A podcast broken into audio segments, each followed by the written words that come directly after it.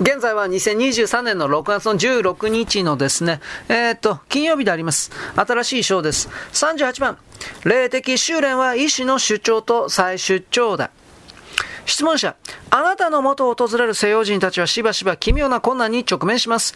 下脱した人、賢者、神話の実現者、神の体験者、世界を超越した人という概念自体が、彼らにとっては未知のものなのです。彼らのキリスト教文化の中にある聖者の概念はみんな、信心深く、法を固く守り、神を恐れ、仲間を愛し、祈りに満ち、法越に浸る傾向があり、いくらかの奇跡が確認されるといったものです。ジニアに、神話の実現者という概念そのものが、西洋文化にとっては何か風がありで信じがたい異質なものなのです。彼の存在が受け入れられた時でさえ、奇妙な姿勢と精神的態度から自発的に引き起こされた多幸症ユーフォリアの実例のように、彼は疑いの目で見られます。意識の新しい次元という概念自体が、彼らには信じがたいありそうもないものなのです。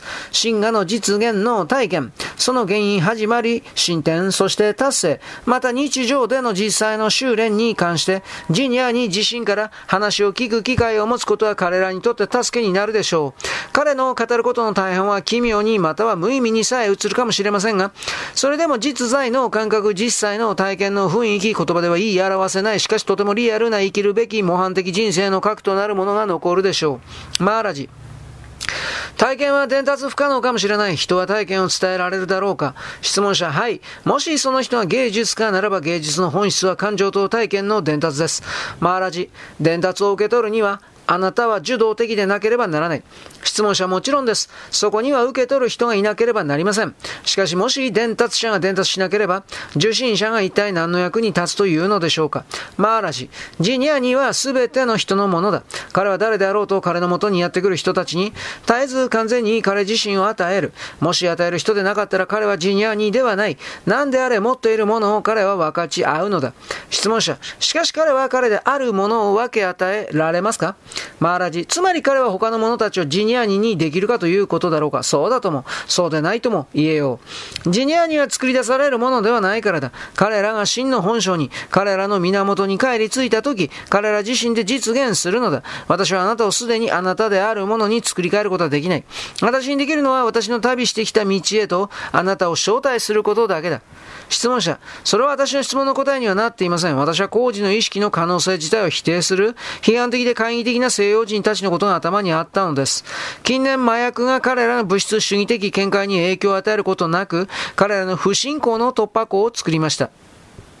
麻薬があろうとなかろうと、身体は主要な事実として残り、マインドは二次的なままです。マインドを超えたところに、彼らは何も見ないのです。ブッダ以来、真我の実現の状態は、あれではなくこれでもないという否定的言語で記述されてきました。それは避けられないものなのでしょうか記述できないのなら実例で示せないのでしょうか記述された状態が言葉を超えるとき、どんな言語による記述も及ばないことは私も認めます。しかしそれは言葉の中にもあります。詩は表現不可能なものを言葉に置き換える技です。マーラジ、宗教詩人ならばいくらでもいるあなたの望みが叶うように彼らに援助を求めるがいい。私に関して言えば私の教えは単純だ。信頼し、私の言うようにしてみなさい。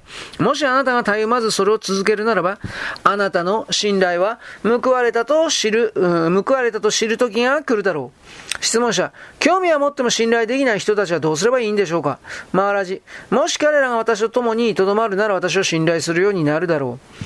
ひとたび彼らが信頼すれば私のアドバイスに従い彼ら自身で発見するだろう。質問者、私が今尋ねていることは訓練ではなく結果です。あなたはその両方を持っています。あなたは訓練に関しては全てを語る用意がありますが、結果に関しては分かち合うことを拒みます。あなたの状態は言葉を超えていると伝えるか、私たちの違いを見るとき、あなたは違いは何もないというだけです。どちらの場合も、私たちはあなたの状態への洞察を得ることなく、取り残されてしまうのです。マーラジ。あなた自身の状態への洞察もないのに、どうして私の状態への洞察を得ることができるだろう。洞察の手段自体が欠けているとき、まずそれを見出すことが重要ではないだろうか。それは盲目の人が視力を回復する前に絵を描くことを学びたがるようなものだ。あなたは私の状態を知りたがる。だがあなたの妻や召使いの状態を知っているのかね質問者、私は何かヒントがもらえたならばと思っただけです。マラジ、私はすでにあなたが違いを見るとき私は見ないというとても意味深い手がかりを与えた。私にとってはそれで十分だ。もしあなたがそれで十分ではないと思うならば、私はただ繰り返そう。それで十分だ。それについて深く熟考しなさい。そうすれば私が見ているものをあなたも見るだろう。どうやらあなたは即座の結果には常に長い準備が先行するということを忘れて、即座の洞察を求めているようだ。果実が落ちるのは突然だが、成熟には時間がかかるのだ。にもかかわらず私を信頼しなさいと私が言うとき、それはただあなたが動き出すのに十分なほどのわずかな時間だだ。あなたは熱心であればあるほどわずかな信念でこと足りる。なぜならすぐにあなたの信頼は正しかったとわかるからだ。あなたは私が信頼に至るかどうかを証明してほしいのかねどうしてそれができようそしてなぜ？結局私が指し出しているのは西洋の科学において現在主流となっている科学的アプローチなのだ。科学者が実験とその結果を描写するとき、通常あなたは彼の生命を信頼とともに受け入れて彼の実験を記述通りに繰り返す。ひとたび同じ、あるいは類似した結果を得たら、もはや彼を信頼する必要はない。あなたは自分の経験を信頼するからだ。それに励まされてあなたは実験を進め、最後には本質的に同じ結果に達するのだ。はい、ここまでよろしく。ごきげんよう。